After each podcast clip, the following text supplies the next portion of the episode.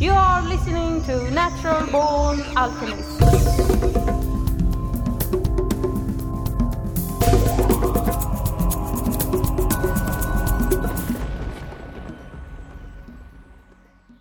Welcome to episode number 112 of the Natural Born Alchemist podcast. My name is Alex and I'll be your host. In this episode, my guest is Michal Huniewicz, and I hope I pronounced that correctly. Uh, Michal is a photographer and a traveler, and he has been to some very interesting places and uh, I invited him to the podcast to share some of his experiences while traveling to such places as North Korea and Chernobyl. For you kids listening that might be too young to remember, the Chernobyl disaster was a catastrophic nuclear accident that occurred on the 26th of April 1986 in what is now called Ukraine. But in those days, it was the Ukrainian Soviet Socialist Republic of the Soviet Union. As for North Korea, which is what this podcast episode will mostly focus on, I'm sure you've heard about that country. And if you haven't, you will soon. So, let's get started.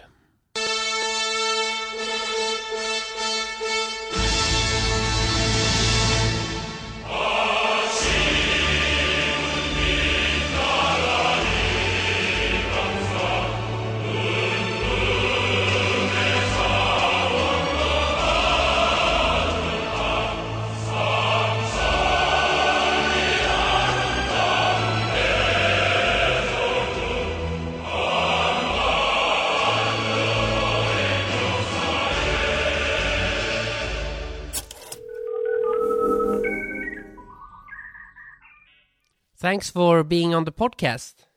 Yeah, absolutely, no problem. So, can you tell the listeners a bit about who you are? Yeah, absolutely, sure. Um, uh, but what I do, I'm a, I'm actually a software developer, but you probably heard of me as a photographer. That's something I do as a, as a passion, I guess. But I'm completely amateur, and um, my pictures gained, I guess, some popularity uh, earlier this year because of my venture into North Korea and um, some of the pictures I took there were maybe not like your ordinary pictures from North Korea. So um, that's pretty much it. So what what made you go to North Korea in the first place? I think um, North Korea is probably the most weird place on earth. It's so strange, so secluded and mysterious. You kind of want to go, and uh, with photography right now, everybody has a camera, and it's really difficult to take a picture that stands out because it's so easy now to take a competent picture. And if you go somewhere like North Korea, there's less competition, so it's obviously tempting for photographers because it's a different kind of um, challenge, I guess. And then I come from a communist, former communist country myself, so communism isn't something I'm uh, completely foreign to. It's quite familiar. I don't really remember much, but uh, my parents do, and it's something that uh, kind of connects with me. I guess I, I, wanted to find out more about it, see it with my own two eyes, and then I read a comic book uh, by a Canadian author. I can't pronounce his name. Guy Delisle, maybe. I'm sure I've just butchered his name. It's called Pyongyang, and it's a comic book about his own experience in Pyongyang, the capital city of North Korea.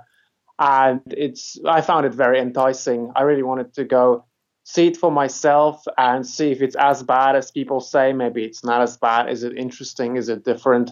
And that was primary the, the primary reason why I went. And the same year I went to Chernobyl. Um, so it's um it's, it's it was a year for with these weird trips that I took. Is it as bad as they say uh, from your experience? Because if you forget, like, you know, some people can't imagine living on a deserted island because they don't have TV there. But if you don't care about TV, then you would think a deserted island is utopia. So if you ignore all these uh, Western needs, is North Korea a nice place to live? No, I am quite I, I, I find personally, I found North Korea even worse than they describe it. Um, I got criticized a lot for saying that, and I get criticized pretty much every day still for saying this, but it's my personal opinion. I found it a very oppressive and very sad place. And it's true that if you go, you see everything being roughly in order and you don't see any violence, you don't see any uh, death or uh, concentration camps because they try to make a really good impression. But it's a highly oppressive place where no one smiles, where people seem to be automated. Uh, there's there's no laughter, there's no play, there's no fun, and they live according to this state-imposed religion uh, of the political system that they have with the ridiculous cult of their leaders that they have to adhere to. You cannot step out of the line. You have to have a portrait of the great leaders at home, and if and people will visit, and if you have any dust on it, you can get punished. So you have to keep it clean. And uh, they are all malnourished. Every single one of them that we saw was malnourished. Uh, I took pictures of the military, which is forbidden, but uh, I took some pictures of the soldiers. They look absolutely pathetic. I'm sure they could shoot you with a gun, but they don't look like a particularly menacing or threatening uh, force. They they are all fed very badly. Apparently, every one in four men is too mentally disabled to even serve in the army because they were malnourished as children. Um, and it's a country that takes away your passport as soon as you arrive. It's a country that controls every single move you make. Uh, it's a country where you have zero freedom and as a tourist, and um, you have no freedom to interact with the local people. Um, and it's just something which which it's it's like George Orwell, but in real life. And and as such, I find it very sad and disturbing. I think it's really bad. People told me that life in uh, Australia was worse than life in North Korea or life in India or in Mexico. I've been to I've been to India, I've been to Mexico, and I find this absolutely absurd. And um, I, I I feel very sorry for the people of North Korea. They live in a system which enslaves them completely, their bodies and their minds. They cannot leave legally most of the time. You cannot just move out. You can't say I don't like it. I'm I'm I'm leaving. And um, I I feel really sorry for them, and I feel embarrassed that we continue to tolerate the fact that North Korea is allowed to exist in this shape.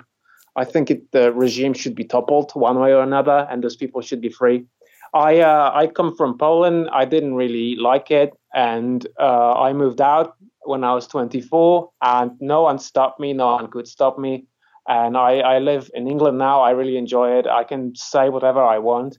We do have a lot more freedom than they do. You cannot compare these you cannot compare Western democracies for all the faults that they have to North Korea, which is uh, complete hell. Do you think the people in North Korea are aware of this, or are they also, are they so brainwashed that they like North Korea and, and dislike the rest of the world? What do you think? Uh, you cannot answer this question for everyone. What I do know is that they are brainwashed, and um, I think the best way to find out the answer for yourself is to read the interviews with the, the people who managed to get out of North Korea somehow. And uh, many of them, they, they pretty much all say they were, they were brainwashed, but many of them learned to live in South Korea or in America and they enjoy it. But there's some of them who can never shake off that uh, upbringing and they actually want to go back they never quite adjust. They don't understand the kind of life that we live. And I think if you live in North Korea, you are almost completely cut off. Uh, they have no internet almost. They have their own version of the internet. There's nothing on it. Uh, they have they can't watch foreign TV, but what they can do is they can use short wavelength radios, and they do use it. It's illegal, but they use it. It's very hard to detect. Uh, so they can get away with it. And they listen to news from South Korea. So they are not completely ignorant of what's going on. Although I did read that many of them believe that people like me who go to North Korea, they go to North Korea for the purpose of learning or about how amazing it is. And so that we can bring that knowledge back to our countries and implement it at home. So I think some of them are brainwashed to answer your question and they think it's the best place on earth and some of them know it's not, and they try to get away. Uh, they risk their lives and the lives of the families. There have been quite a few people like that. it used to be easier in the past. I think in the past you could bribe the soldiers on the uh, Korean Chinese border and cross the border, buy things, sell things, come back. Uh, now apparently the control is a lot more strict, so it's harder. Uh, I don't think they are fully aware of what's going on, uh, but I think they're not completely ignorant, not all of them, at least. There's another country similar in style of North Korea, which is Bhutan, and only similar in the sense that they try to keep themselves closed in without any exterior influence of the rest of the world. But I haven't been to Bhutan, but from what I read, it's it's the same concept as North Korea, but it seems to be a nicer place. Have you heard about Bhutan? I have heard about it. I've never been. Um, what I have heard is that Turkmenistan in Central Asia is apparently quite similar to North Korea as far as the level of uh, control goes. I have not been. I would like to go, and um, I, I, think North Korea is probably the worst as far as concerned. Um, in, it, it, usually shows up last in various rankings, or first. And um, I am not quite sure about those ones you mentioned. I know Eritrea has a pretty poor record for journalists who often get killed and imprisoned. Um, I, I, apparently, Turkmenistan is also more of a happy place than North Korea, where they get certain things from uh, the government, and it's but it's hard to get in, it's hard to get out. It that sort of thing always raises, uh, you know, the alarm bell in my head. I'm not quite sure. I I, I may visit one day, and um, I'm, I'll definitely take pictures if that's possible. I would. I, I don't want to. Mm, I can't really answer the question uh, I, I, don't have enough knowledge. Uh, North Korea may well be the worst. The United, the United States is kind of like the world police, and I always think it's strange that they don't like do anything about North Korea because it would be fairly simple. I mean, or is it protected? Uh, do you know? I, I, am not. I'm not aware if it's protected by China or something. But I mean, if it's not, if it's standalone, I mean, it would be very easy to just liberate that country. Your guess is correct. Uh, it, you are right in both respects. It would be fairly easy. You wouldn't have to necessarily invade it. You wouldn't have to do it in a military way. What you would have to do is you would have to cut off all trade and all help uh, from the outside, and people would revolt because imminent death would be more scary than whatever the government can come up with. This indeed almost happened in the 90s, where the Chinese uh, did not support uh, North Korea for a brief period, and almost there was an uprising in North Korea, as as crazy as this sounds.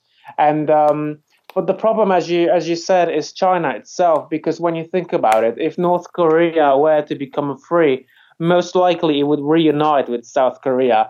South Korea is, I believe, 50 times more wealthy and more advanced than North Korea. And so North Korea would be completely dominated by South Korea and it would become part of South Korea, really. And South Korea is an ally of the United States, and that would mean there would be a very large ally of the United States at the doorstep of China. And China doesn't want that. And therefore, it is in the best interest of China to keep North and South Korea separate. Uh, and so I don't think the US can do anything because the or much because uh, North Korea is in the Chinese sphere of influence, just as China cannot really attack South Korea or Japan or Taiwan because they are allied with the US. And so it's that power thing here. And um, to me, this is a bit of a test of how humanitarian China is because I believe China makes North Korea possible at the moment. Obviously, they are not very humanitarian in that sense in fact, women who escape from North Korea sometimes get caught in China and sold as uh, wives or sex slaves, whereas men caught in North in China get sent back to North Korea. So China isn't a very humanitarian society in that sense. Um, so I, I do hope that one day we will see the end of North Korea as it stands right now, but it all depends on China. Uh, the US is just not powerful enough. It would have to be powerful enough to boss around China, and that's not happening. You have to have a guide when you are a tourist in North uh, Korea at all times. Uh, but so, how did you manage to take the photos? Um, what happens is, unless you're American, you have the choice of arriving in North Korea by plane or by train. And I went with the train option. So you take a train in Dandong in China. Uh, it goes across the bridge and you're in North Korea. And then you travel by train to Pyongyang, which takes several hours. And on, you only meet your guides in Pyongyang. So your guides do not assist you on the train journey. And we were told that photography uh, on the train was strictly illegal and we could not do it. But I, I just realized they could not watch all of us at the same time. Uh, so I was taking some sneak shots from the train then, uh, which was not really difficult.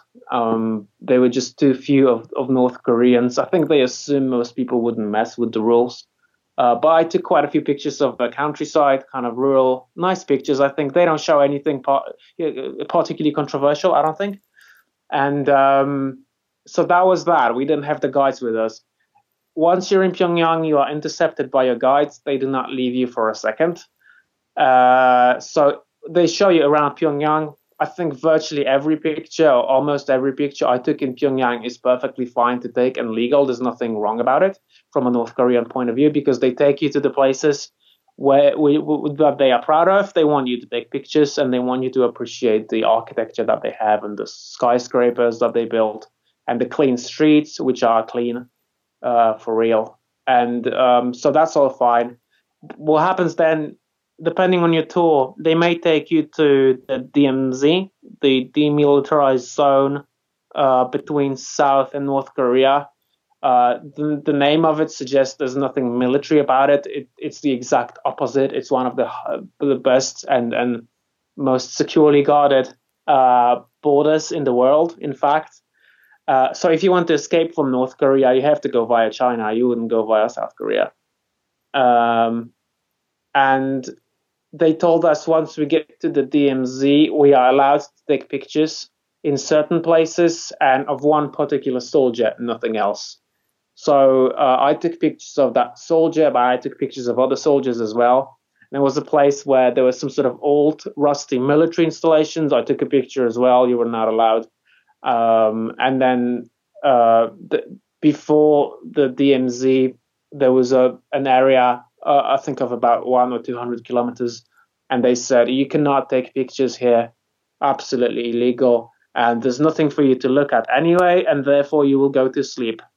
So they actually told us to go to sleep on the on the minibus that we took, and uh, it was just to give you an idea. I think between eight or nine in the morning, we had just woken up, we had just had breakfast. The last thing we wanted was to sleep, and they told us to go to sleep and so we kind of did but i was i was taking those pictures um, again nothing i would say massively controversial about them but they don't want you to take them and therefore they are illegal what about this picture in the train station that i read you said was faked like the passengers yeah we arrived in pyongyang uh, after the long train journey from dandong and the train stopped and we were in the compartment, my travel companions and myself, and it looked like something out of a theater. And the fact that there was, we looked at it through a window with uh, kind of these curtains, it enforced further the, the image that this is just a theater. And you would see the most perfect and pristine platform and people moving back and forth with baggage, looking like tourists, but not, not really being tourists and there was no reason for them to be there. They were not waiting for anyone. They were not traveling anywhere because that was the only train that day. Uh, but they were put there to create an impression that Pyongyang is this busy, dynamic place. And if you go to any train station in the world which is not empty, you will see chaos. You will see people moving in seemingly random directions. Whereas the Pyongyang one was, um, it looked in, to be in perfect order. Nothing was. Um, it was like something in a theater which tries to trick you into thinking that it's real, but you can tell it's not. It's it's just staged. Um, so it was. It made quite a big impression on us, I think, because they really try to make you. They really try to make you think that North Korea is that they have the answers, that they it is the perfect system, and you should go back home and tell everyone that this is the way you should uh, have your country set up. They're really proud of it. and they try to create an impression that it's normal and it's busy and dynamic, but you just don't buy it. And um, we were we were traveling everywhere with with our guides or minders, and they would often make phone calls, uh, and we just suspected that they were trying to give people a heads up that we were coming so they could prepare the place a little bit and uh, switch the lights on because uh, Pyongyang never has enough energy for the whole of the city. They've had a constant state of emergency for I think four decades now. They don't have enough power.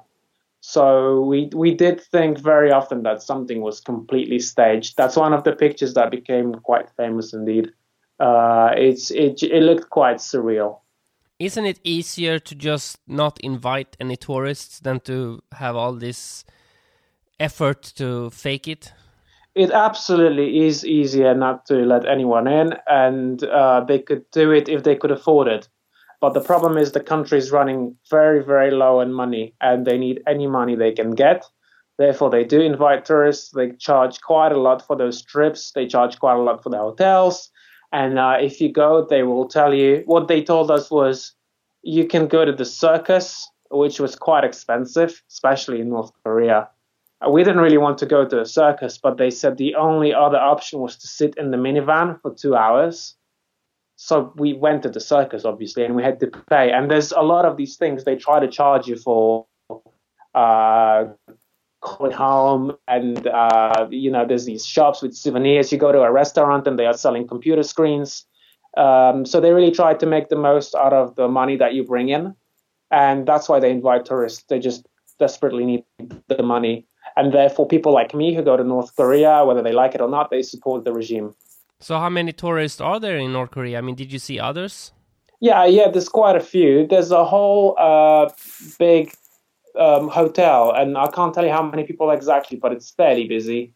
Um, I, I went to Mauritania uh, a couple of years ago. I think about a thousand tourists come every year to Mauritania, about a thousand people, and uh, if I'm not mistaken, but it's very low. It's a very low number. North Korea has a lot more uh, you see some in Pyongyang. There's another place you can go to, some sort of kind of beach resort in North Korea, which people go to as well.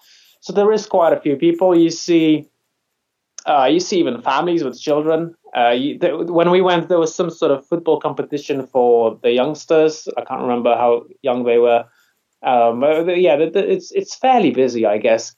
Um, and you get to occasionally see in in uh, in Pyongyang, you get to see, uh, I believe, a Spanish or an Italian man, I think Spanish, riding his uh, bicycle, and it's it's one of the people from the West who came over to live in North Korea, and he's cycling around the city to create an impression that it's a cosmopolitan and open city, even though it isn't. But there are quite a few people, yeah. I I went to Brunei a few years ago. Brunei is uh, in in on Borneo, a small country. It's also a, like a sort of dictatorship, not on the level of North Korea. It's but it's still they have like some strict rules, and one is of course it's completely illegal to criticize the leader, like in North Korea. And uh, I went into a jungle trip with uh, this guide, and we were completely alone, far away from society in the jungle. And I just said to him, "Look, uh, you know nobody's around. I mean, is the leader really good? I mean, I mean, is he a, is he a dickhead or not? And even in this place, he still like looked around, like if somebody would hear him. And then he said, uh, "No, he's fine. He's, he's he's good." Like the psychological pressure was even affecting him out in the in the middle of nowhere, where there was no chance anybody could report him. You know and I imagine it's like that in North Korea as well. I mean, did you have a, did you did you ha- develop any friendship or any like rapport with the the guide that followed you around? Did you get to know him? No, uh, in in North Korea you are separated from the people virtually at all times. And I've been to many countries in the world. I've been to more than 50 countries in the world, and everywhere I go, people are excited to see me, even if they don't speak my language. They come and, and they invite me and they wave to me and they, you know, the kids run around and chase you. And uh, nothing like that ever happened in North Korea. They were really trying to stay away from us, look the other way. They seemed to be really scared. Um, I went to Tunisia uh, probably about a decade ago, and that was before the Arab Spring. And you could see the portraits of the king or president, actually, president, all over the place, everywhere. And I asked so many people, "What do you think about the president?" And everybody loved him. And then a couple of years later, they had a revolution. So you can kind, it's it's sometimes you can see the signs of um, dissent. Uh, maybe something written on the toilet door or you know a graffiti or uh, someone trying to suggest something to you, say something between the the lines. I got nothing like that in North Korea. Um, you are, and it's interesting because you are encouraged to argue with your guides, and they will try to answer as much as possible. So they they tell you a lot of ridiculous things, like there's no crime in North Korea, there's no courts, there's no prisons uh, there's no homosexuality, and you can question it. You, you, it's fine, but if they do not don't if they don't know what to answer, they will just look the other way, and it's not that difficult to ans- ask them something which they won't be able to answer because it's not really consistent what they are saying. But uh, no, I, I, we did not establish any. Not, I don't think anyone in our group um, established any kind of friendship. It's impossible. I think it's it's a cultural barrier as well as language and i think they do treat us with great suspicion and by becoming friends with us they would bring this suspicion onto themselves i believe so they try to as much as possible i think they try to keep their distance which is quite sad i don't think he, i don't think it's easy to make any friends in, in north korea I don't know if it's true, but I heard that if a tourist does something they're not supposed to, it, the guide is punished. So it's kind of his responsibility as well, I guess. Yes, I, I, I, heard about that, and and also a lot of people told me that I got my guides in trouble, and I got people from who claimed they were from North Korea, uh, telling me that in fact the guides were killed uh, because of the pictures. I don't know how much truth there is in that. Of course, I hope nothing bad happened to them.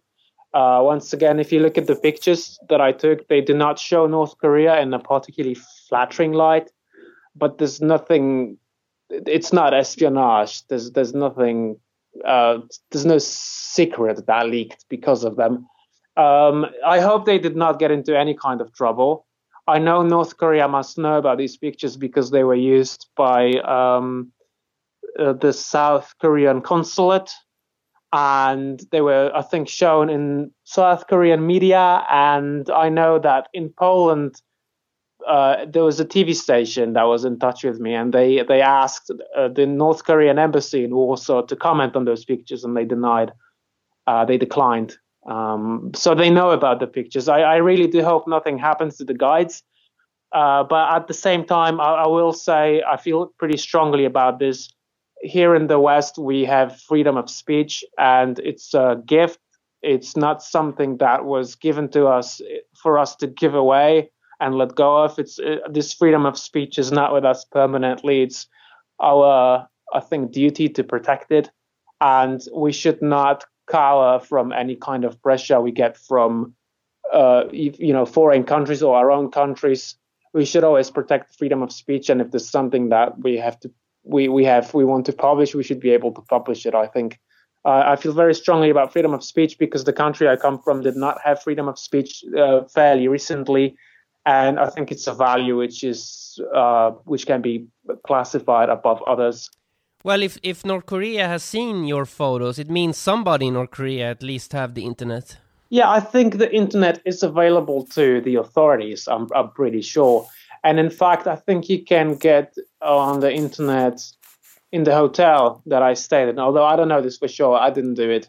Uh, I think they do have about, they literally have, I think, about 20 IP addresses registered in the country.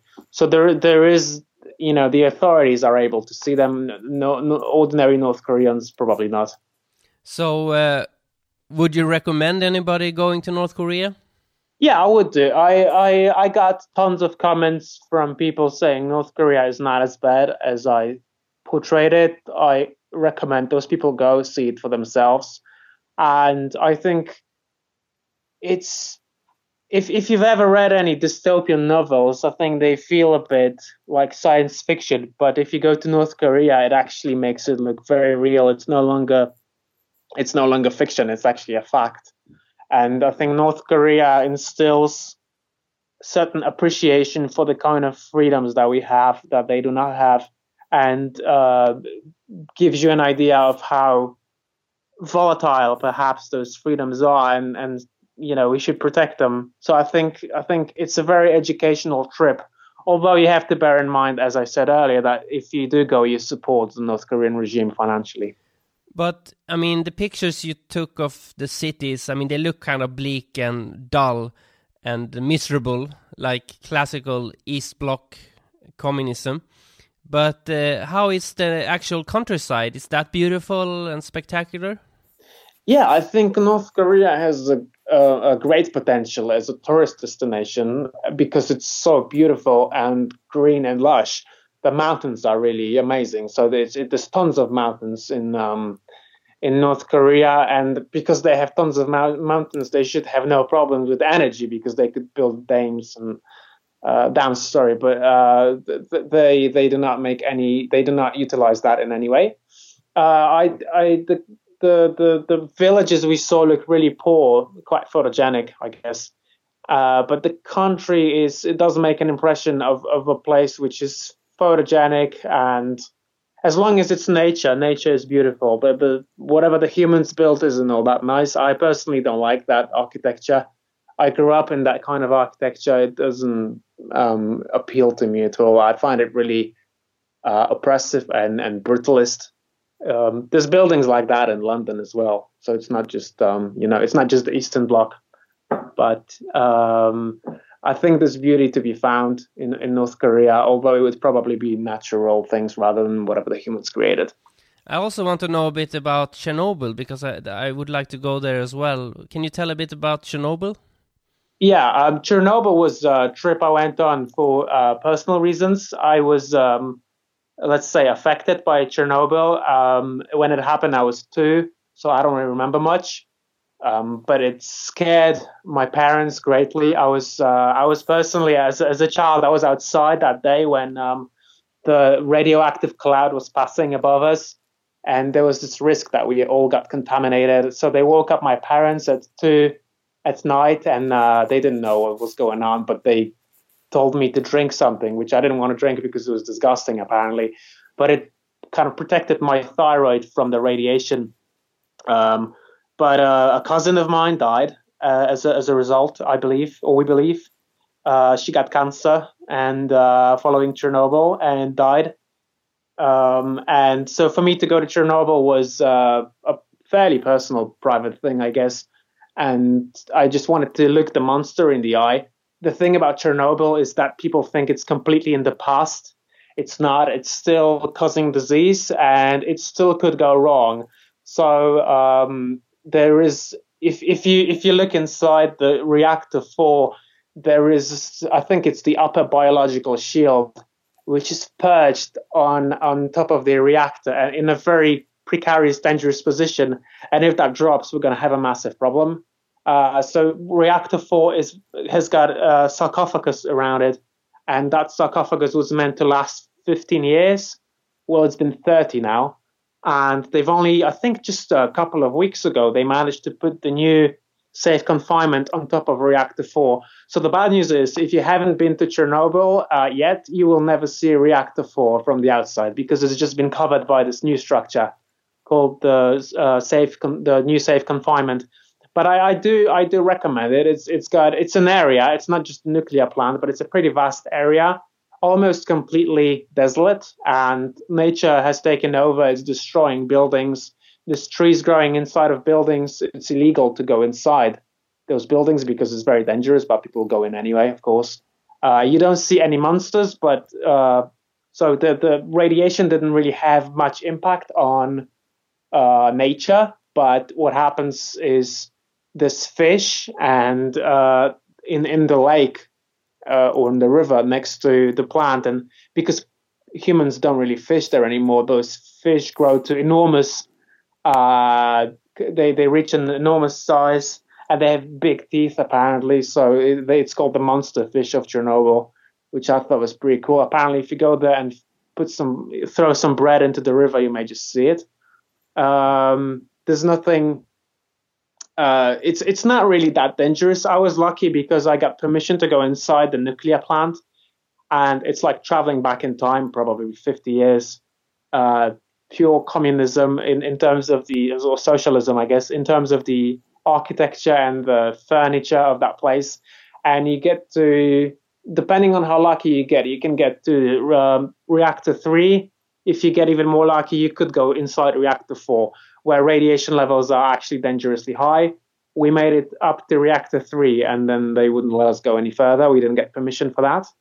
Uh, but I, I it's it's it's uh, I think it's a great history lesson, and I think it's just got this post post uh, apocalyptic feel to it. So I actually, yeah, I, I do recommend it. I think it's a great trip, and you will learn a lot from the guides. I was positively surprised by how knowledgeable they were. I learned so much about Chernobyl, and it's it's one of those historical places you kind of have to see for yourself if you can. So I completely recommend it. Is it like a ghost town, like a whole city that's empty? So Chernobyl, the plant is uh, standalone, and the plant is very well taken care of. There is Chernobyl, the town, which is, uh, I would say, to a large degree, I think maybe a ghost town. There's not many uh, people there, but it's fairly well maintained.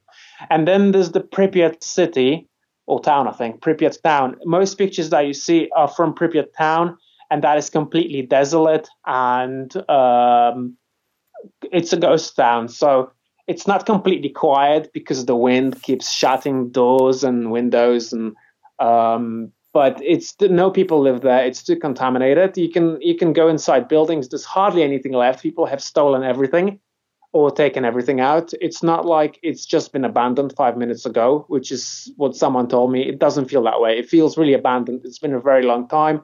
It's raining inside and snowing and there's uh, moss growing inside and those buildings are falling apart. But you get to see things like schools with books left in them and the post office with letters left in them left in it and a police station uh, kind of little uh, jail and uh, the hospital which is quite eerie there's still some medicine in there we found and a morgue uh, which is again quite scary, I think, to visit. So it's um, that is a complete ghost town. And then on top of that, you have villages, and those villages have been abandoned as well. So there's, there's they are literally uh, being taken over by trees and bushes and so on.